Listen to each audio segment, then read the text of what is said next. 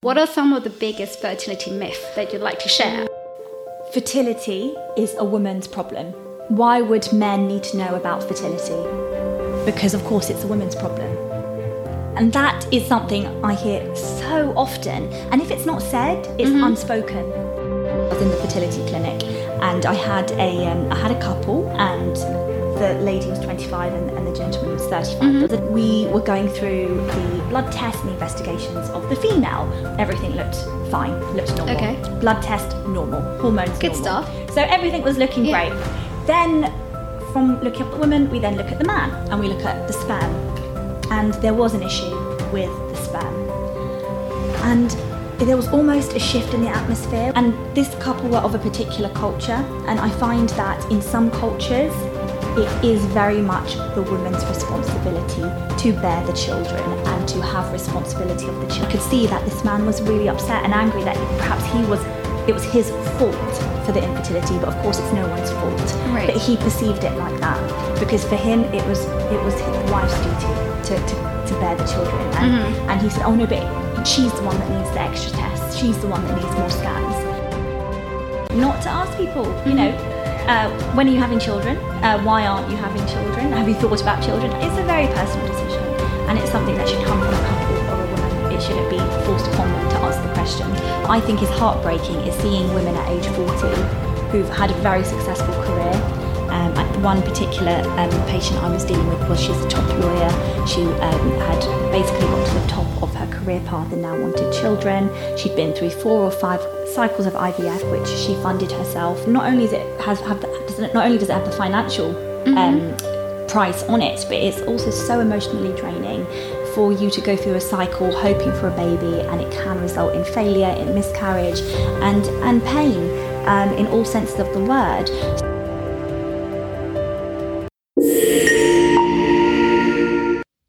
Hi everyone, and welcome to episode 5 of Figuring Out. I'm your host, Jemma Permalloo. In today's episode, we'll be speaking to Dr. Ravina Bhanot, an NHS doctor who works very closely in the field of fertility. In this conversation, we'll be talking about fertility myths, miscarriages, IVF, egg freezing, period pain, and many such related topics, some of which I could personally relate to given my age and as a woman.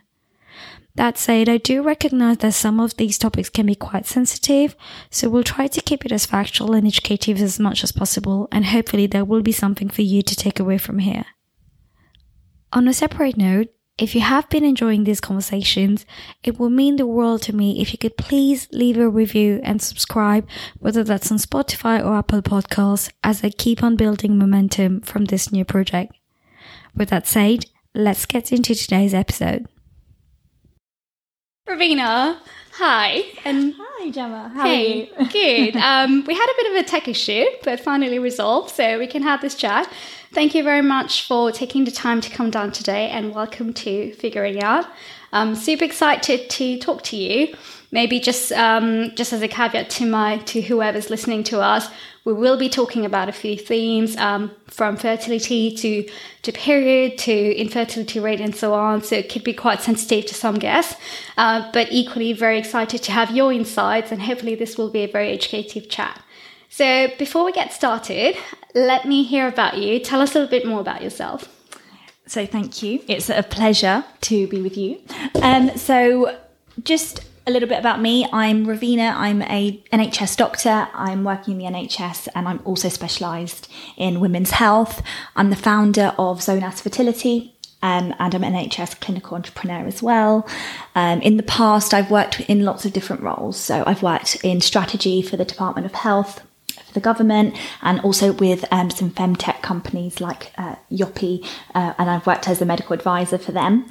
Uh, but the thing that I'm most passionate about is being a social media educator on all things women's health. So educating not just women, but mm-hmm. also men True. on, um, on all these sort of taboo topics that no one likes to talk about. And I do that via YouTube, podcast, and also on uh, Instagram at Dr. Ravina.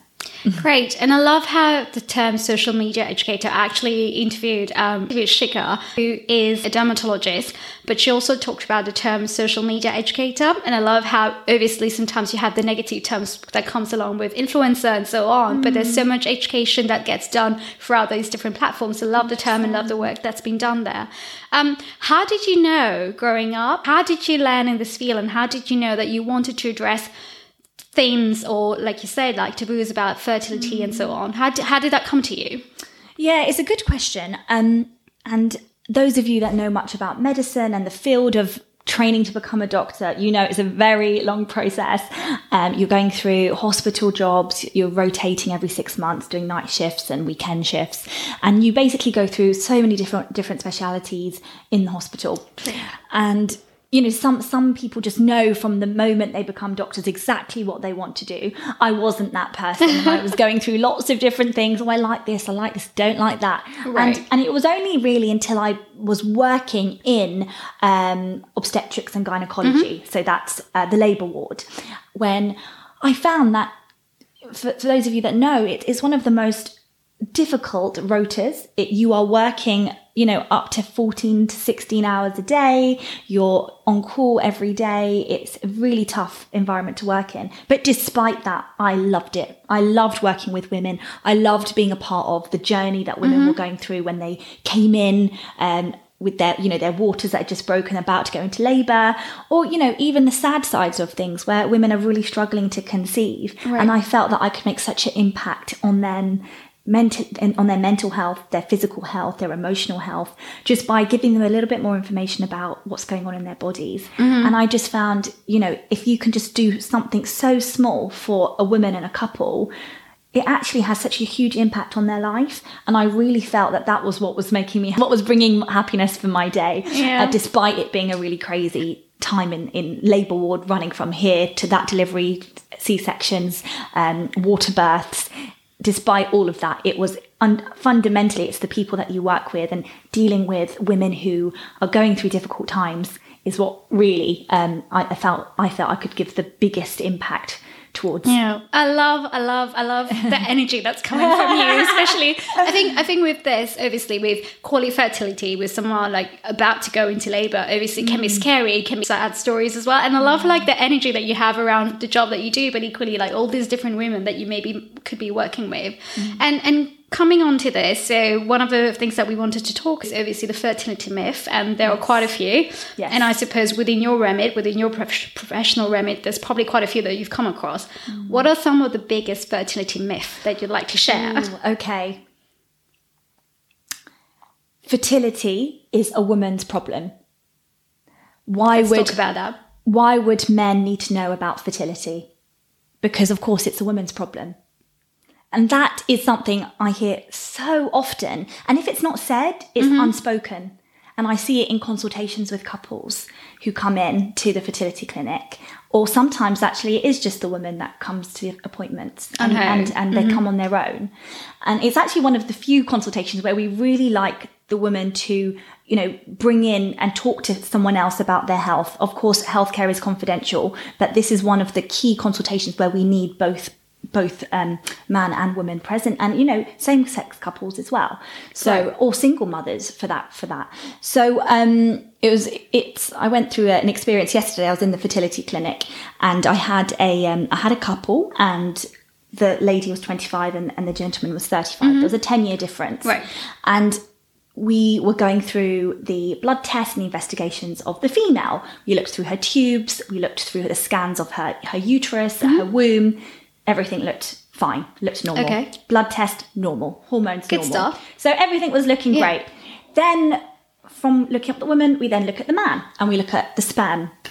So we, every man will go through a sperm analysis. We'll look at the sperm underneath the microscope and then decide if there's a good quantity, quality, if the sperm can swim, sort of th- those kind of parameters. And there was an issue with the sperm. And there was almost a shift in the atmosphere mm-hmm. when um, we discussed actually it's a sperm related issue. This is a male factor subfertility. Right. And that's something I'll come on to. Um, and this couple were of a particular culture. And I find that in some cultures, it is very much the woman's responsibility to bear the children and to have responsibility of the children. And I felt perhaps themes of that were coming through in this consultation. Mm-hmm. And and he felt and I and I could just reflecting on it, I could see that this man was really upset and angry that perhaps he was it was his fault for the infertility, but of course it's no one's fault. Right. But he perceived it like that because for him it was it was the wife's duty to to, to bear the children, and mm-hmm. and he said, oh no, but she's the one that needs the extra tests. She's the one that needs more scans. Without actually- questioning that it could actually be the man's problem. Because Exactly. scientifically and biologically it could be. But it's to your earlier point, it's so unspoken about. So Yes. it tends to literally fall on the woman every single time. Yeah, and, and Or majority of cases, I should say. exactly. And and I I don't think anyone's to blame for this because in so many cultures, uh, whether it's South American, whether it's Asian, whether it's African, Mm-hmm. women are the, the the homemakers, the the child bearers. Historically, very much changed in modern day society, and they're the ones who are thought to be in charge of having children. Mm-hmm. Um, but of course, that's not the case. And then if I compare that sort of historic uh, cultural uh, view to modern day medicine, we know that if we look at all the people that are infertile, we can split sort of the reasons into into quarters. So 25% of reasons for infertility is uh, male factor infertility. Okay. And the other 25% is issues with over, over ovulation, so Right. um, PCOS or um, just not ovulating regularly.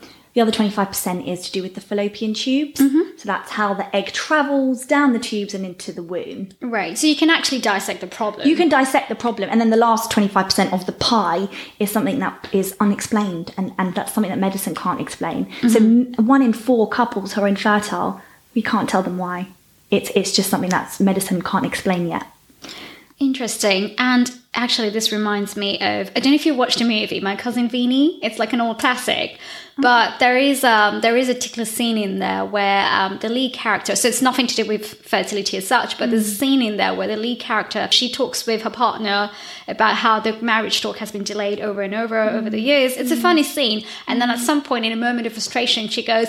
My biological clock is ticking, and that's Mm. going. I mean, I'm sure like memes didn't exist at the time, but that was one of the very famous line. And that Mm. Brings me on to my next question, which is with age comes a question about fertility, right? I'm not Mm. 30, so I don't know whether, you know, obviously I'm thinking of having a family in a couple of years, but what, irrespective of a partner or not a partner at this stage, I don't think Mm. I'm emotionally ready to have a kid, for instance. And obviously, around the world of work, you, you are surrounded by women who maybe are delaying the family conversation. Yeah. And who knows, in three, four years where I am perhaps going for fertility test, you never know, touch wood, but you never know what awaits you, right? Yes. But still, there is a broader question of scientifically, there is a sort of ballpark age in terms of when does your fertility rate start decreasing? What are your thoughts on that one? Yeah, this is a good question, a very good question because everyone likes to ask that question.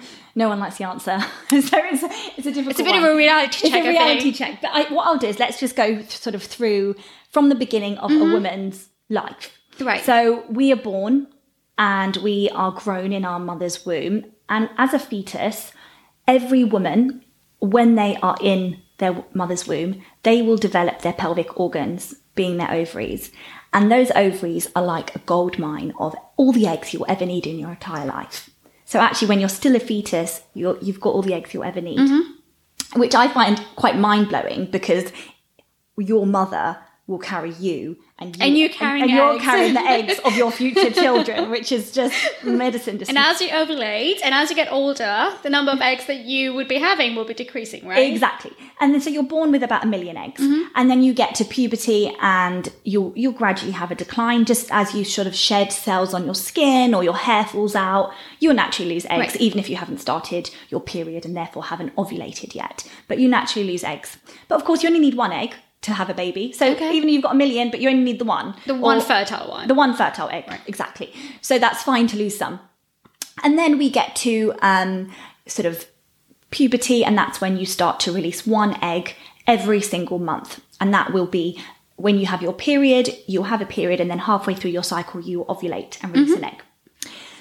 And then we get to sort of age 30, and we know that at age 30, we will start to have a, a slightly quicker decline in our egg count. okay. Um, and that is something that does gradually sort of decrease.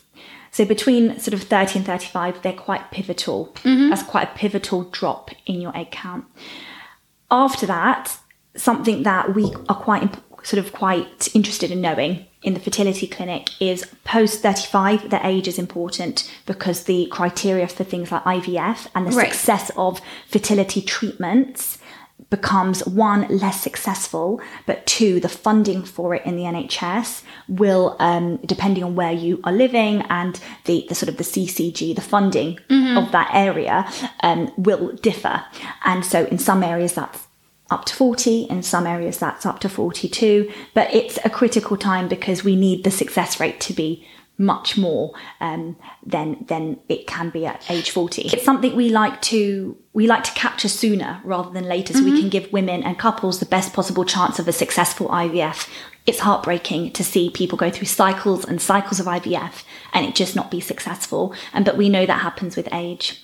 Now don't get me wrong i think you know in this modern day we all like to we need we need to climb the career ladder. We want to sort of Of course. we want to build our dreams and our ambitions but mother nature is what it is and we are just human beings. So no matter how much we advance medicine our bodies are our bodies. And once you sort of get to that perimenopausal stage Mm-hmm. you, you you can't really get your fertility back. It's not there's not like a treatment for it as Right. such. It's just the way we are. And if you go back you know perhaps 20 30 years ago we were having children at a younger age. Mm-hmm. um, and and society has changed but our bodies haven't That's a good way of putting it. Also, maybe um, as a reminder, maybe for whoever's listening, I guess with that also comes the natural question of some people's maybe do not want kids. And I think it is an interesting conversation. Like, for instance, I have someone very close to me um, who's now past her mid 30s, and sometimes she comes up with, you know, whenever we go out for dinner, obviously. There tend to be people who would question, you know, when are you having a baby and so on. And I mm. always go, let's take a step back. But do you even want a kid, right? Because mm. sometimes you've just got to bring it down. Some people may not really want a kid, and that's fine. Like, absolutely. Obviously, if you do want a kid, then maybe comes to more pressing questions, fertility, your age, and so on. What's what's your status in terms of do you want a partner? Do you not want a partner? Do you want to do it yourself? Whether you emotionally, financially ready, and so on. Yes. But then, just as a reminder, I think in today's world, it's a bit of a harder question because we do have women who probably do not want kids, and that's fine. I think with that comes the whole idea of female empowerment, but also being able to take your own decisions. So a little bit, a little word of support for whoever didn't want her to have kids. yes Um, 100% it's and to whoever's dealing with the infertility issue as well. Hundred percent. It's we're a changing society, and it's not a given that you want kids for so many reasons, as you've mentioned, emotionally, financial, uh, environmentally. You know, there's so many reasons why people don't want children, and, and it isn't something to be expected from people. I, I actually, I, I try and refrain, and I always encourage people never to Yeah, ask and imagine even Um, you're very close to the issue, right? not to ask people, you know, uh, when are you having children? Uh, why aren't you having children? Have you thought about children? It's a very personal decision, and it's something that should come from a couple or a woman. It shouldn't be forced upon them to answer the question. Hundred percent. I think it definitely needs to come from them, but also it's just a question of respecting other people's boundaries and comfort level because you never know who's going through what. And I think um, in today's in today's world, it's sometimes a bit of a reminder to remind other people not to ask the question. Um, with that, I do I did want to ask. Um, do you do you think that being on a pill or having, for instance, the coil, um, does that impact the fertility rate? Really good question. So I always get questions about contraception, uh, whether it's on YouTube or Instagram, and I get sort of direct messages saying, "Look, I'm I'm thinking about the contraception. What should I go for? Is it going to affect my fertility?" And it's something I like to educate about because I think it's really daunting to make that decision because there's just so many options, Right. Right? You get condoms, you get pills, you get coils, you get injections, um, just just so many things. So in terms of what affects your fertility, coils will not. Okay. And the pill, whether it's the progesterone only pill or whether it's the combined pill, which contains estrogen and progesterone, will not affect your fertility. However, the progesterone injection, so this is something that um, many women have after they've had children, Okay. and it's an injection you get every 12 to 14 weeks. Uh, it's sort of in the bottom Right. on the thigh, and that is something that can delay your periods by a year. So we decide sort of not to give that to women who are thinking to have children in the next couple of years because we don't want them to not be able to have children if they want it, you know, in the next six months because Mm-hmm. Right. we can't guarantee that the periods will come back straight away. Because I think even with pills, like coming off the pill, or maybe that's the coil actually, so do correct me, but that's what I've read or heard. But like coming off the coil, I think takes a bit of time for your period to regulate, right? Yes, it can take some time for, you know, even coming off the pill or the coil, it can take time for the pill to regulate, um, sorry, for your cycles to regulate, but you can still get pregnant. So as soon as you stop taking the pill, you can get pregnant. And I, it's actually, it, it happens quite often where women say, you know, um, um, I've stopped breastfeeding and I'm, I'm now looking for contraception uh, because if you're fully breastfeeding, that actually works as contraception. You don't need contraception if you're fully breastfeeding after you've had a child. And some women, they, they just have a period of time where they don't have anything and it's their fertile period where they just quickly get pregnant after having I know someone actually. I actually know someone who had a child, Yeah. was breastfeeding, Yeah. thought she wouldn't get pregnant, and prob- perhaps had that period of she was not breastfeeding. To your point, Yeah. she actually got pregnant for a second time. Yes, and it's a, a time where you, you haven't quite. We, we always encourage women to think about contraception early because it's a lot for a, a couple to have, you know, a, a kid straight away, especially if they weren't Sure. expecting it, and also for the uh, anatomically for the womb to uh, sort of go back to its original size and then to hold a baby again. It needs time to to recover and to sort of regenerate the cells. So it's not something we we necessarily say, say is the best thing. So it's, it's a very fertile time, um, even if you are, they may not even have their periods back, but they can still get pregnant. It, this is interesting because I actually um, had um, I had a client drink um, on Monday, mm. and someone brought up the breastfeeding and that you couldn't fall pregnant, and mm. we were talking about someone who actually felt pregnant, mm. and it was interesting because that came from a man, and there was a bit of a there was a bit of a laughing and cynicism to it, but like, oh, she thought she wouldn't get pregnant to it. And that also was something that I didn't know. I was like, oh, really? So whoever is perhaps taking a new fact away, that is something I hadn't thought of. So interesting factor. Yeah, it's a it's a very specific criteria. So it can only be six months, fully breastfeeding, no formula milk, and you can't have had your period back yet. So if you fall within those three sort of criteria, then it's pretty much ninety over ninety five percent um, sort of protection against pregnancy during that time. Got it. So the NHS says that one in seven couples suffer infertility, and um, even the World Health Organization has categorized infertility as a disease. With that, obviously, we've talked about um, infertility. We've talked about uh, the different issues that comes with um, that come with that. Egg freezing is something that I've heard people talking of. As uh, in my group of friends, um, we've actually had someone who's mentioning to her mum, and her mum went. Her mum didn't really appreciate where that was coming from. Um, She's in her late twenties, and she's decided to talk about the egg freezing process. And so, obviously, with that, people tend to think, why are why are you not giving yourself the means to maybe go out there, put yourself out there, find a partner, go through the natural, you know, marriage, babies, and so on. But egg freezing, I think it's a scientific revolution, but equally, it is quite expensive. Um, isn't this something that perhaps um, should be more considered by the general population? Because granted, you could be meeting someone today. Doesn't mean you're going to get in, forget marriage or not, but doesn't mean you're going to get settled down maybe in six months. Maybe you want to take your time to find a partner, get to know the person. Maybe it takes two years, but two years from here, who knows what your fertility chances could be. Do you think egg freezing is something we should talk more openly about? Yes, of course we should be.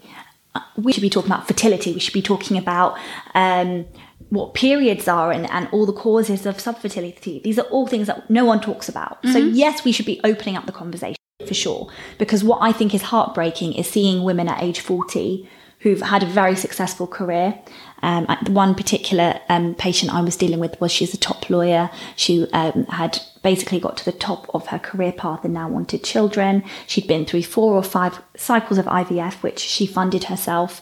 And, And it is expensive, right? I feel is I, I've read about I don't know seven to eight grand maybe for one egg freezing trial, and you don't even know how many successful eggs you can Exactly. have from that. Exactly, and and going through each of those cycles is a very not only is it has have the, does it, not only does it have the financial um, price on it, but it's also so emotionally draining for you to go through a cycle hoping for a baby, and it can result in failure, in miscarriage, and and pain um, in all senses of the word. So so it is really heartbreaking to see that on the end of the sort of reproductive side of a woman's um, um, at the end of their reproductive life, which is around pre, pre perimenopause. So yes, I think we need to be talking about it sooner. I think at the moment, um, something that people don't know about is a condition called uh, premature ovarian failure. Now, Okay. this is uh, shortened to POF, and it's something that affects about one in a thousand women. It's where they get menopause much earlier than the average age in this country, which is age 51. And so they go into menopause perhaps at age 30. Oh wow. Okay. Yes, and this is something that runs in families. So you, you may It's more know, genetic. more genetic. So you may mm-hmm. know from your mother when she started having perimenopausal symptoms, and maybe from the grandmother, sister, auntie. And it's something to be aware of and to talk about specifically if you have that in your family. In that situation, 100% you should be considering egg freezing if you don't have any plan for children in the near future. Mm-hmm. Because as I said, once you hit menopause, we can't just bring eggs back. Right. Um, and of course, even if you are around perimenopause, you may have eggs, but the quality of, Of the, the eggs, eggs. may not necessarily be as good as a 25 year old. And then that puts you in risk of genetic uh, c- conditions for baby, whether that be Down syndrome. The chances of that is much higher as you get older. So, yes, egg freezing, definitely something to talk about. Um, but it's not something you necessarily need to jump to at age 25. We, we, we do have, you, there's still a very high chance of getting pregnant without any medical intervention, um, you, you know, even up to age 35. But we still need to be aware of what's going on in our bodies. And that's something I'm doing with Zonas Fertility because I think it's important that women know more about their bodies and have information about their bodies so they feel empowered to make these decisions and not sort of just taking a stab in the dark about when they'll fall pregnant. On that, so that's interesting because um, we mentioned egg freezing, and at the risk of sounding ignorant here, I Yeah. didn't know about early menopause, and I was listening to this podcast, and um, there was one um, celebrity, I think she was like on Love Island or something, like Amy Hart. Um, she's been very public about this. She talked about her early menopause and that it was, to your point, genetic. So she found out because her mum has had it, so she went for a fertility test, MOT maybe. So is there something to to this um, to this effect that you can take? So irrespective of you knowing or wanting to have a kid, say in five years, but at this stage, other than smear tests, for instance, that's more on the preventive side and nothing to do mm. with fertility. Mm. Is there anything in the UK that says, okay, you can actually go for a fertility test without you committing yourself to a very expensive egg freezing process, for instance? Yeah.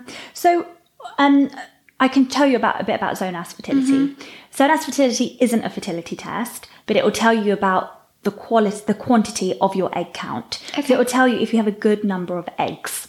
And the way we do that is by measuring a type of hormone. It's called the anti-Müllerian hormone, and that is ex- excreted from your ovaries. So it gives you a good idea of whether you have a good ovarian reserve, so how many eggs are left. Um, and this is something, as I mentioned earlier, this drops with time. So the egg count will drop over years. Right. Um, but if you know, if you're going through, if you're taking treatment, if you're on medication, if you smoke, you drink, depending on your BMI, that can influence what your AMH levels are, and therefore have a have an impact on your egg count and your egg quality. So. Um, checking your hormone levels is probably the first thing you can do to make sure that you're in, you know, you're in a good space and that you are ovulating regularly. And the other thing, which is super important and something you can just do at home, is tracking your periods. Having regular periods and knowing how long your cycles are and when you are likely to ovulate is so invaluable um, for those of um, those people that are looking to get pregnant, Right. Because you can time your intercourse around your fertile window, Of course. and you do just need very regular periods. And even if they aren't very regular, but you can, you are having sort of periods every two months at least. Um, you you can get pregnant without anyone sort of doing any medical procedures. 'Cause sometimes you go to a GP for any could be any random health check and they go when was your last period and go oh hang on i don't remember let me check the dates and unless you've marked it even for a simple Yes. process like that you sometimes forget to do it um, Yes. good reminder to to do Yes. that um, talking of periods so women tend to to suffer at different stages of life calling from your period to pregnancy and so Mm, on um, increasingly we've been hearing of period leave that I wanted to address in this podcast. So we've had countries from Japan, Taiwan, and who've legislated a period leave. Um, I think in the UK, definitely we don't have that yet, but Spain might be the first Western country who's thinking of uh, bringing that up. Any thoughts on period leave? Are you for it? Are you against it? Obviously, I can presume um, what could be the answer there, but I think it is definitely one that seems to be divided the internet. It's a good question, and um, it's a difficult one to answer. But from the medical side of things, I'll tell you a little bit about um, from my, from my side. So what I've seen is that uh, women need leave because of pain, and pain can be experienced in many different ways to many different people. So you may break your leg and experience pain, and you can see the fracture Right? with period pain, you may not be able to see anything, but it doesn't mean that women don't experience it. Mm-hmm. Pain as a concept is being researched every day in the medical field. And what we do know is that people will have the pain stimuli being interpreted differently. And we have receptors called nociceptors, nociceptors in our body, and they tell us if there's danger. So if you touch something hot, it will tell you that it's hot. And that's how our brain processes danger. However, some people have more sensitive receptors, so they will feel pain more so than others. Mm-hmm. And similarly, in your uterus, which is your womb, it has a muscle around it. That's your uterine muscle. And this can contract more so in some women than others when they're having menstruation. And that is that pain of the contraction that causes women to have the, the bloating and the abdominal pain and the back pain. And this can differ from woman to woman. So just because one person doesn't have any period pain doesn't mean that will be the same for every woman mm-hmm. because we all interpret it different. And also our body reacts to pain differently. Also, we have something called a prostaglandin, which is basically a chemical that gets released into our muscle and that causes the contractions to be more so. So, you know, we don't, we can't sort of have one blanket rule for everyone what I think I think the way that working culture is moving to at the moment across different industries is flexible working. So whether that's um, Working from home. working, or, yeah, exactly, working from home or going into the office or having adaptations in the office place, so you can perhaps have a place which is a bit more comfortable and not in you know on your feet all day or at the desk all day having that adaptability in the workplace is what we need to strive for. So, you know, I think only quite recently workplaces are having tampons and pads being in the toilet. Maternity leave's always been there. Paternity leave is being extended. There's so many things that can occur in the office place that are slow, but they are getting there. And I think something like period leave or uh, menopausal leave because of extreme symptoms is something we need to definitely consider because we need to retain our highly educated and um, and powerful women in the workplace and if we can't make a you know a constructive environment for them to work then we're losing half the workforce Yeah, and it's interesting because um, obviously everyone's body reacts differently. But in my circle of friends alone, like I don't have, I mean, touch with but I don't have any period pain.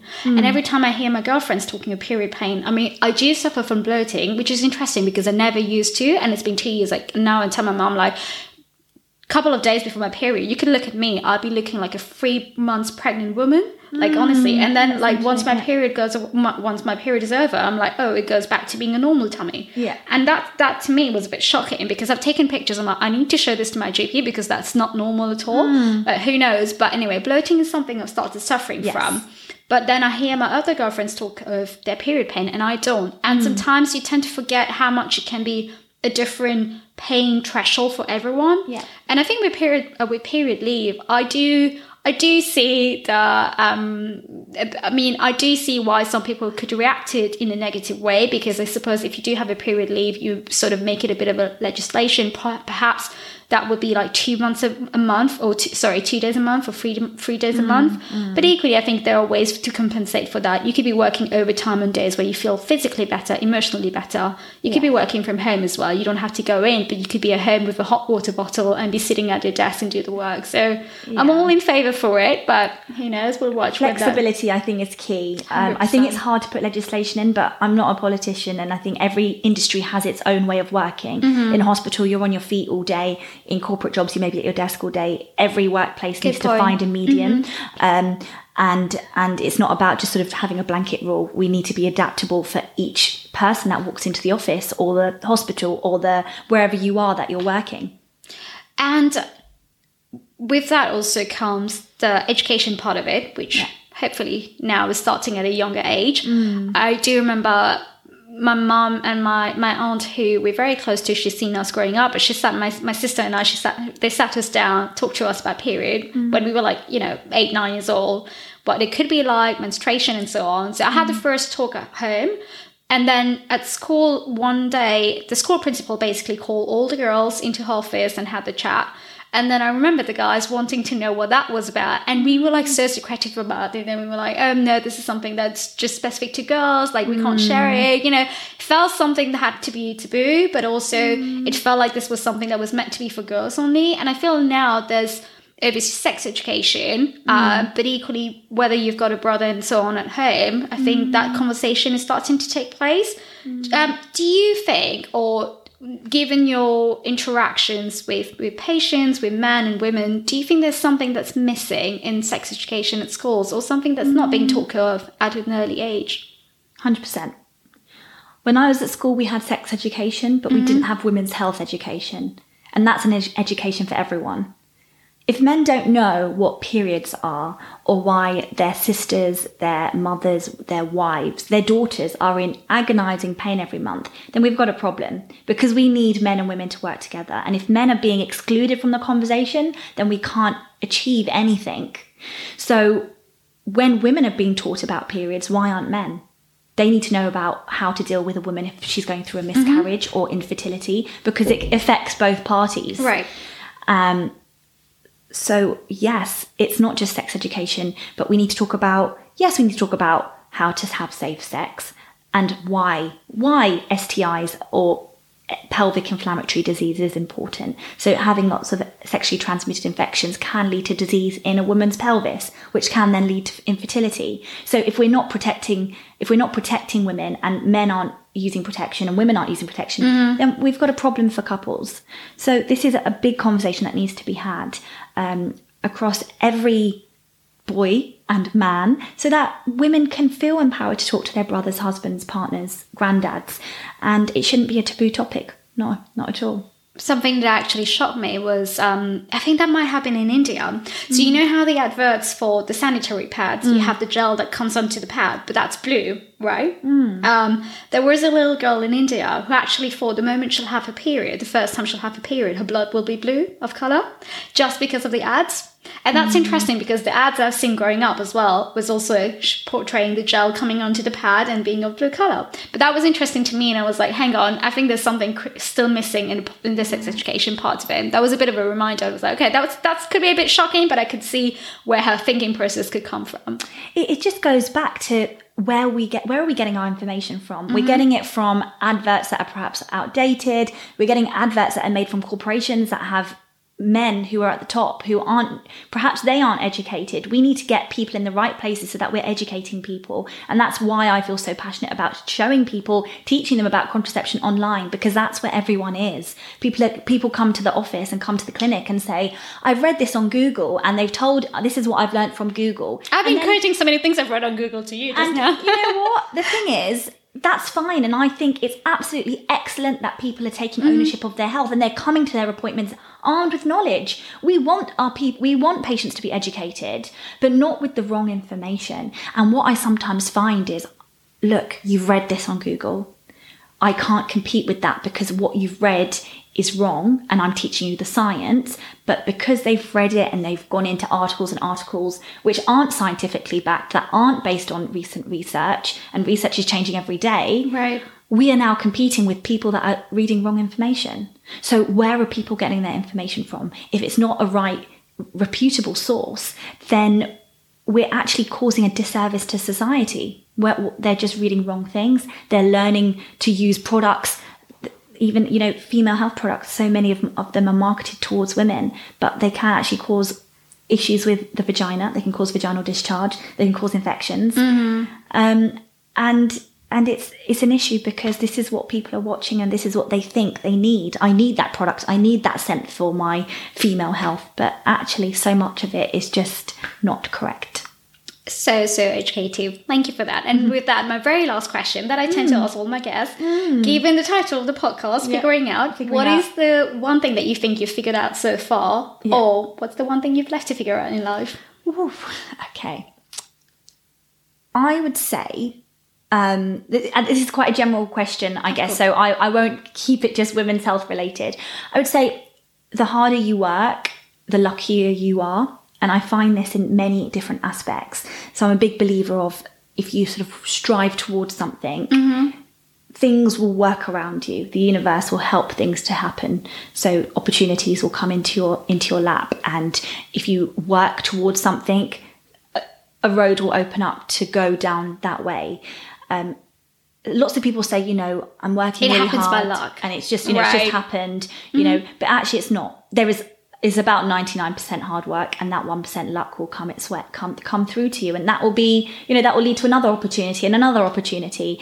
Um, so it's really about just putting yourself out there getting yourself out of your comfort zone and not just being comfortable with where you are. Work hard towards something and something else will follow through Right. I think, yeah, you're very right. You've got to work for it, not just manifest it. Manifest it, but work, Work for, for it. it, Yeah.